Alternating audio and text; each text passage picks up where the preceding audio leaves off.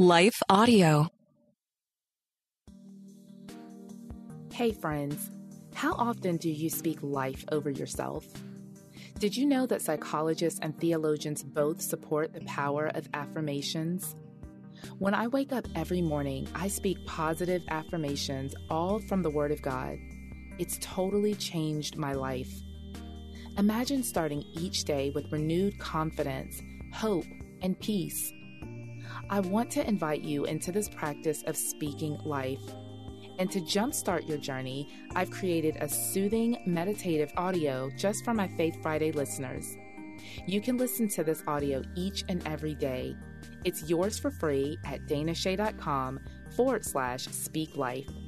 It's time that you take captive every thought and make it obedient to the Word of God.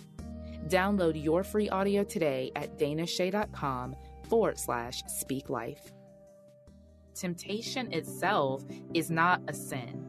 If you are struggling with temptation, being tempted to do something that you know that isn't right, you're not sinning simply because you're attracted to whatever that thing is.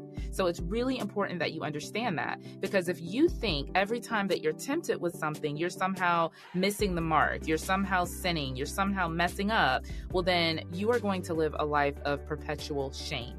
And shame, as we're going to talk about in a second, is the antithesis of winning or overcoming temptation. Hey, hey, everybody, it's Dana Che, and welcome to Faith Friday.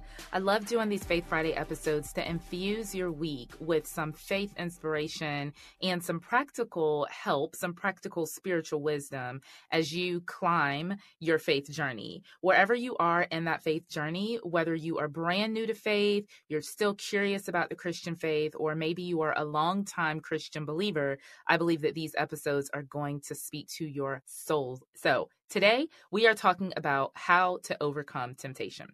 Friends, all of us face temptation. I don't care how spiritual you are. I don't care how nice of a person you are. I don't care how much you've overcome in your life. We have all been tempted by something, and we are all presently tempted by something. Even Jesus Christ himself was tempted. If you read the story in Luke chapter 4, you will notice that Jesus was tempted in different areas of his life. And a lot of people think that Jesus was only tempted in the wilderness when Satan came to him and was trying to tempt him to basically circumvent the plan of God. But I believe, because the Bible says that Jesus was tempted in every way, I believe that Jesus faced temptation throughout his entire earthly life. Because remember, yes, he was 100% God, but he was also 100% man. He was just like us. So I want to first just start off by telling you that temptation itself is not a sin. If you are struggling with temptation, being tempted to do something that you know that isn't right, you're not sinning simply because you're attracted to whatever that thing is. So it's really important that you understand that because if you think every time that you're tempted with something, you're somehow missing the mark, you're somehow sinning, you're somehow messing up, well, then you are going to live a life of perpetual shame. And shame, as we're going to talk about in a second, is the antithesis of winning or overcoming temptation.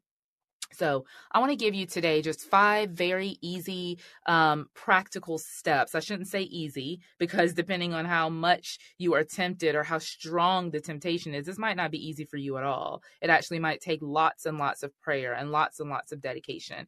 But at least for the purposes of this podcast, I want to give you five simple, how about that? How five simple, practical steps that you can take when you are facing a temptation.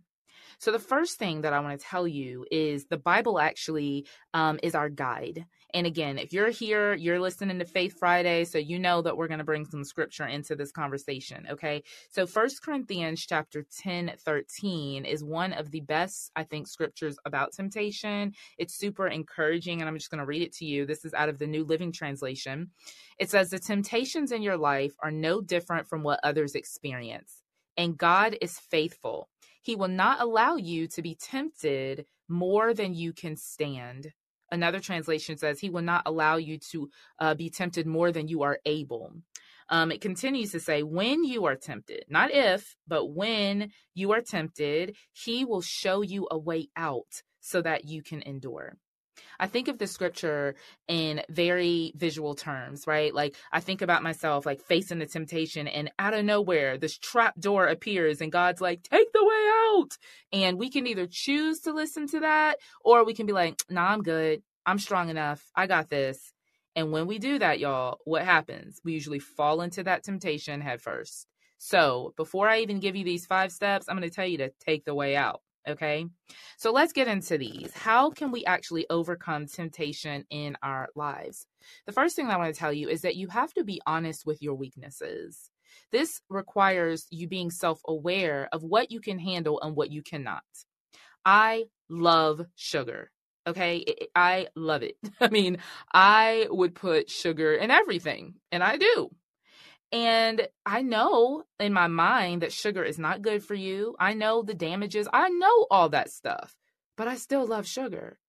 And so I have to be very aware that if I'm going to win in my battle against sugar, then that's a weakness for me. I can't be like, no, it's fine. I like sugar just as much as I like salt. That's not true in my case.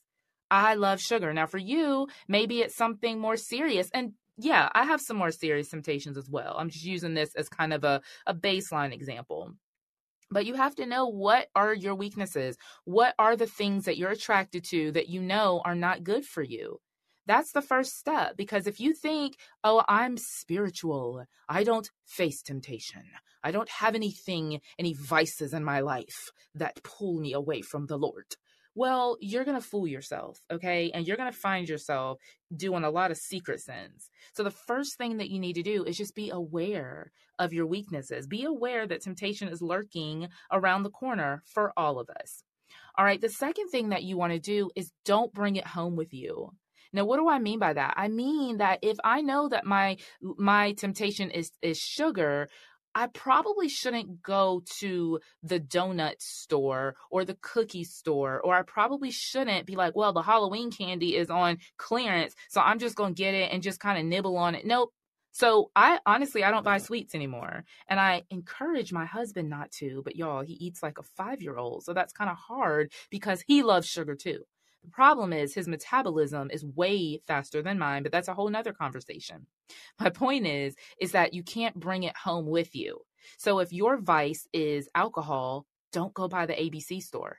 If your vice is gossip, well, then don't watch reality TV. Don't come home with all the juicy work gossip that you want to tell your best friend or whatever. Like, don't bring it home with you. If your vice is porn, then you're going to have to not bring that stuff home. That might mean deactivating your social media, or that might mean not being on the internet. I know that's like a crazy idea to think of in the 21st century, but you don't need the internet. It literally is not a need. So you have to determine what are my weaknesses. Number one. Number two, I can't bring that stuff home with me. I cannot put myself in an environment where those things are present. So maybe you don't bring it home with you, but that also means you don't go looking for it. You get invited to go out to the bar. If you're an alcoholic, probably not a good idea for you to say yes. You know, if you're having an issue with um with stealing, I don't know, then you probably shouldn't go to your friend's house that you know they leave money around in the open.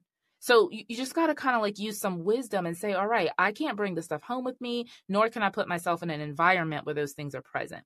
The third thing is you need to tell others that you trust accountability goes a long way in overcoming temptation. This is why programs like AA and NA are so successful because when we're fighting alone, we will lose. But when you fight together, side by side, you bring in a friend, you bring in an accountability partner, somebody you can trust. When you're weak, they're strong. When you're struggling, they can encourage you. So bring it out of the dark and bring it into the light and say, you know what? I've got this struggle that I'm dealing with. I really need some help. I really need somebody to walk with me here and trust the process. Okay. The fourth thing I want to tell you is that you need to then take the way out. And we talked about that in the scripture. When God provides that way out for you, don't just overlook it. Don't be like, okay, all right, Lord, thanks for the way out. But like, I'm good for now. Nope, nope, nope. The moment that you see the way out, you need to understand that that is God's love for you. That is God's mercy for you right there. Take the way out. I think about the story in Genesis when Joseph was um, being tempted by Potiphar's wife, and he had the perfect opportunity. It's a beautiful woman, a rich woman. You know, he was a Hebrew slave, and he literally ran out of the house, left his coat in that lady's hands. Sometimes it's going to be embarrassing for you to take the way out, but you, are you going to be embarrassed or are you going to fall into sin and shame? That's your choice. Take the way out. And then finally, I want to tell you that if and when you fall into temptation, just get back up. Get back up. The Bible says that a righteous man falls seven times, but he or she gets back up. You're going to fall sometimes. You're going to make some mistakes. You might relapse. But guess what? You can get back up. Just like you fell down, you can get back up. Don't let anybody tell you that, you know what, this is your third time. Oh my gosh, are you ever going to get it together? Don't listen to the voice of shame in your mind that tells you that you can't overcome this. You can overcome this. Don't wait until Monday. Don't wait until next week. Don't say, okay, next year I'm going to get it together. No, the moment that you fall, get back up. Get back up again. Don't allow shame to continue to keep you in that perpetual cycle of temptation. And then finally, I want to tell you for those of you who are already in your Christian faith, those of you who know the Word of God, you have to learn to speak the Word of God. Going back to Luke 4, when Jesus was in the wilderness and he was being tempted by the enemy, he kept saying this phrase over and over again It is written, it is written, it is written. What was written? He had a scripture for every temptation that he was facing. Friends, I do these Faith Friday episodes for you because I want to tell you the value of knowing the Word of God. You can't just go to church on Sunday or listen to somebody online tell you what the Bible says. You have to know it because when you are facing your moment of weakness, when you are facing temptation, you might not have time to go look for the Bible app and search in the search bar about what to do. No, you need to know the Word. And then you need to speak the Word. You need to declare out loud when you are facing temptation, this is who I really am. I'm not going to line up to who the enemy is telling me I am or even who I am telling myself I am if it's not positive, it's if it's not biblical. But then you need to be able to speak the word of God.